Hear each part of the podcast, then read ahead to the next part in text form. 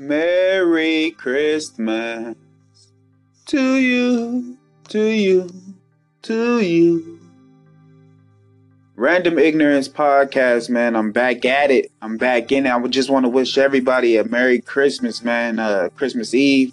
And I've been going through a little dilemma. You know, I got a five year old, and I'm kind of on the fence on should I let him believe in Santa or not. I'm kind of on the fence about it because at the same time, man, I work hard I worked hard. I work hard all year, every year to provide these gifts, and I'm not sure if I should just ride with the fantasy of a of a man getting the credit for something that I done did. You know, it's it's weird, man. It's a weird dilemma because I don't want to take the magic away from them. Because them kids that didn't ever believe in Santa, that you know, them kids that grew up not believing in him, they all in jail right now, or they dead, or they high on drugs or they just cold hearted. They can't keep a relationship. They don't got no kids. They probably got a cat, probably got a dog that they treat terribly just because they didn't have no magic in their life, man. I don't know. Maybe kids need to have those those figures, you know, the Tooth Fairy, the Easter Bunny, Santa Claus. Maybe kids just need to have those,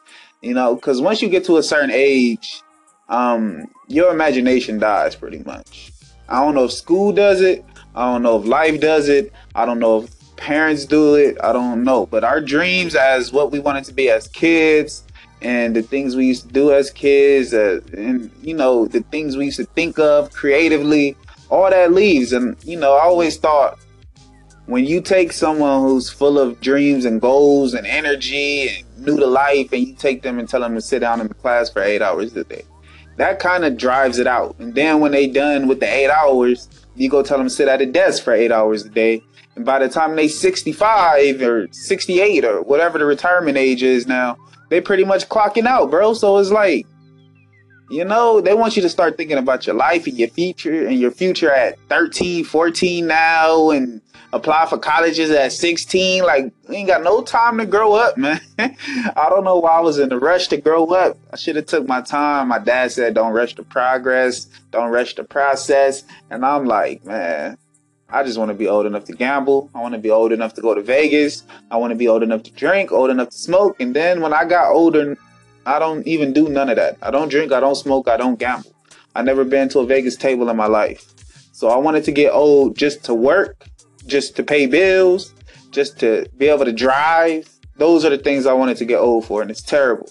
And I regret rushing my process and my progress. So if you got kids, and I don't know how this got on me, man. Maybe this is some uh Freudian slip to where I've just started pouring out my heart in depression when I started off telling you if I should let my son believe in Santa Claus or not. You know, maybe I need the help. Maybe he don't need the help. Maybe I need it. But Merry Christmas to all, man. Enjoy your family. Enjoy your people while you can. Tell people you love them while they're still here.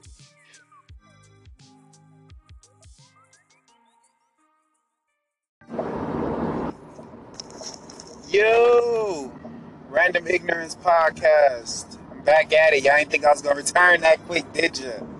But listen, man, I'm just driving and I had to, I had to just come on here and vent real quick. So I'm driving in my lane. I'm trying to get over into the next lane. So I speed up a little bit so I can pass this car to where I can get over in the next lane. And he speeds up when I speed up and slow down when I slow down. And I just want to know why do people do that? Because I, I live in California, so we have a rare breed of asshole drivers. California probably has the most assholic drivers that you probably will ever run into or drive next to or catch at a crosswalk or a stop sign. These people don't care. They don't follow just basic common decency. Everyone is aggressive driving.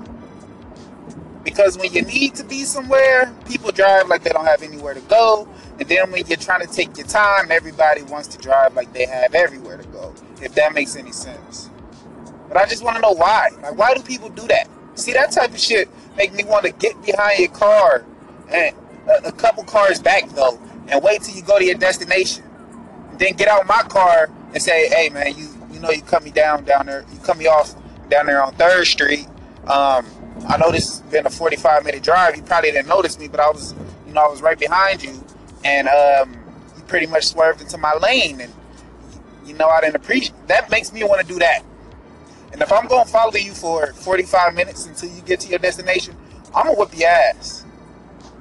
Now that little speech I just gave, that was to let you know why you getting your ass whipped. Because if you was just to stop and get out your car and I'll whip your ass, you don't know what wrong you did. You don't know if I'm a, a dude that you met three days ago, three years ago. You don't know if I'm somebody from an old job, if you've been talking to my girl. You don't know what that is for. So I'm gonna let you know what I'm whipping your ass for. You know, it's it's weird, man, because people out here drive like they don't care about their cars. I don't I don't get it. I work hard, man. I pay a note. I pay insurance. I pay for this car. I don't want to mess it up. This is how I get to work and back and home and back and pick up my son and do this and do that. I don't want to mess it up. So I'm gonna try not to mess it up. But people out here act like they in a goddamn uh, crash derby to where they get more points depending on the damage they cause. You know, it's it's crazy, man. This motherfucking twisted metal. That's all this is. This is a big life size version of twisted metal. I'm waiting on the goddamn clown and the ice cream truck. That's all. It, that's all. It, that's all it's gonna take. You know. So on this drive home and on y'all drive homes, if y'all just happen to come across this, uh, be safe, man. Be defensive and offensive. Don't be either or whatever the situation calls for. And I know this ain't goddamn uh, driver's ed. I'm not gonna play y'all um, a portion of red asphalt or nothing. But I'm just saying, man, it's dangerous out here. It's dangerous out here. People in auto wrecks all the time, man, all the time. You know, so it's like protect yourself don't do no unnecessary shit. Don't be a vengeful driver just because someone cut you off. You got to speed up and cut them off. Then they going to speed up and cut you off. Now you look like two fucking idiots speeding down the goddamn street of the freeway with your high beams on, hunking at each other. So be safe, man. Be courteous. Get to where you're going safely. Just thought I'd let y'all know. Thanks. Random ignorance.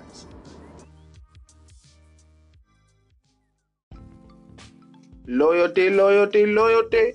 I said I'm geeked and fat. All right, I don't know the lyrics, but that definitely ties into today's subject, and this is random ignorance.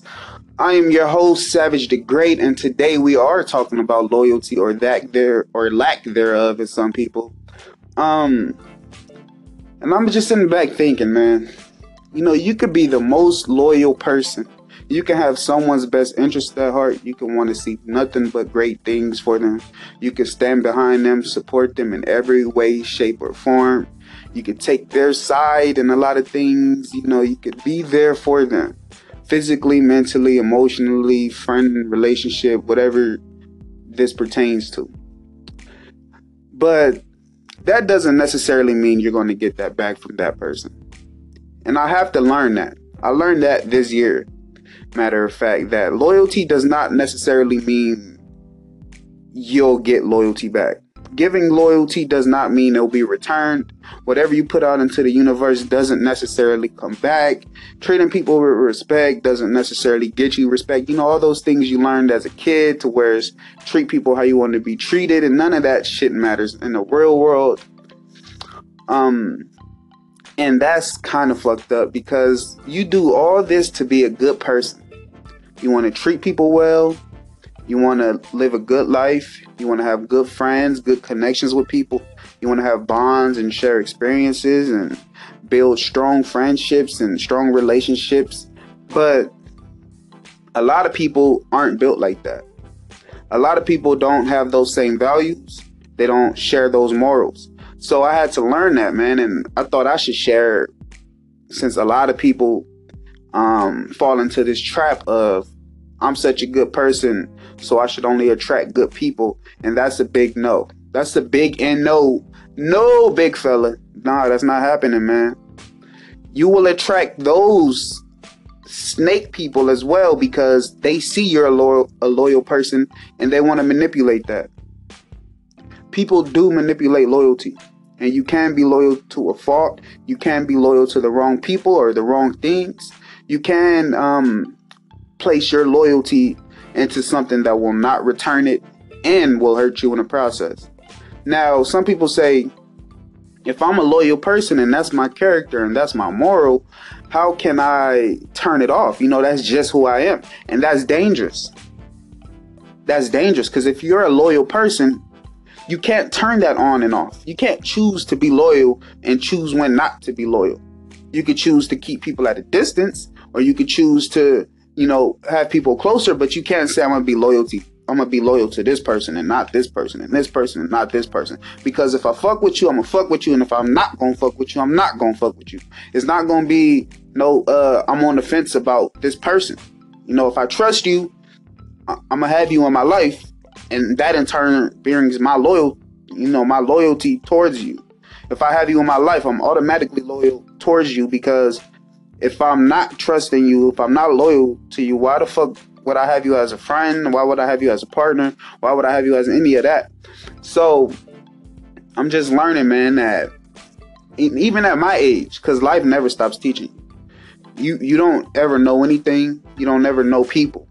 And that's just the thing. People are always people. People are imperfect. People um everyone isn't raised like you. Everyone doesn't have the same thought process as you. Everyone doesn't have the thought process to say, you know, that person is loyal to me, so I'm not to do anything to jeopardize that relationship or put that relationship on the fritz because that person is loyal. You know, I'm not to do anything to jeopardize our connection. Some people don't think like that. Some people think, oh, you are loyal, so I know you trust me. I know you do this. I know you do this. So no matter how many times I fuck up or how many times I do this, how many times I do that, I know you're loyal to me. So you're going to come back. Some people think like that. They have a warped mind. They have a twisted fucking mind. You know, and that's it's pretty evil, man, to manipulate people and take advantage of people's kindness like that. But I just thought I should share that because a lot of us are loyal to the wrong people a lot of us are loyal to the wrong things. A lot of us see our loyal our loyalty and our honesty and our wants and desires for certain people that will be reciprocated. And that's not true. The person that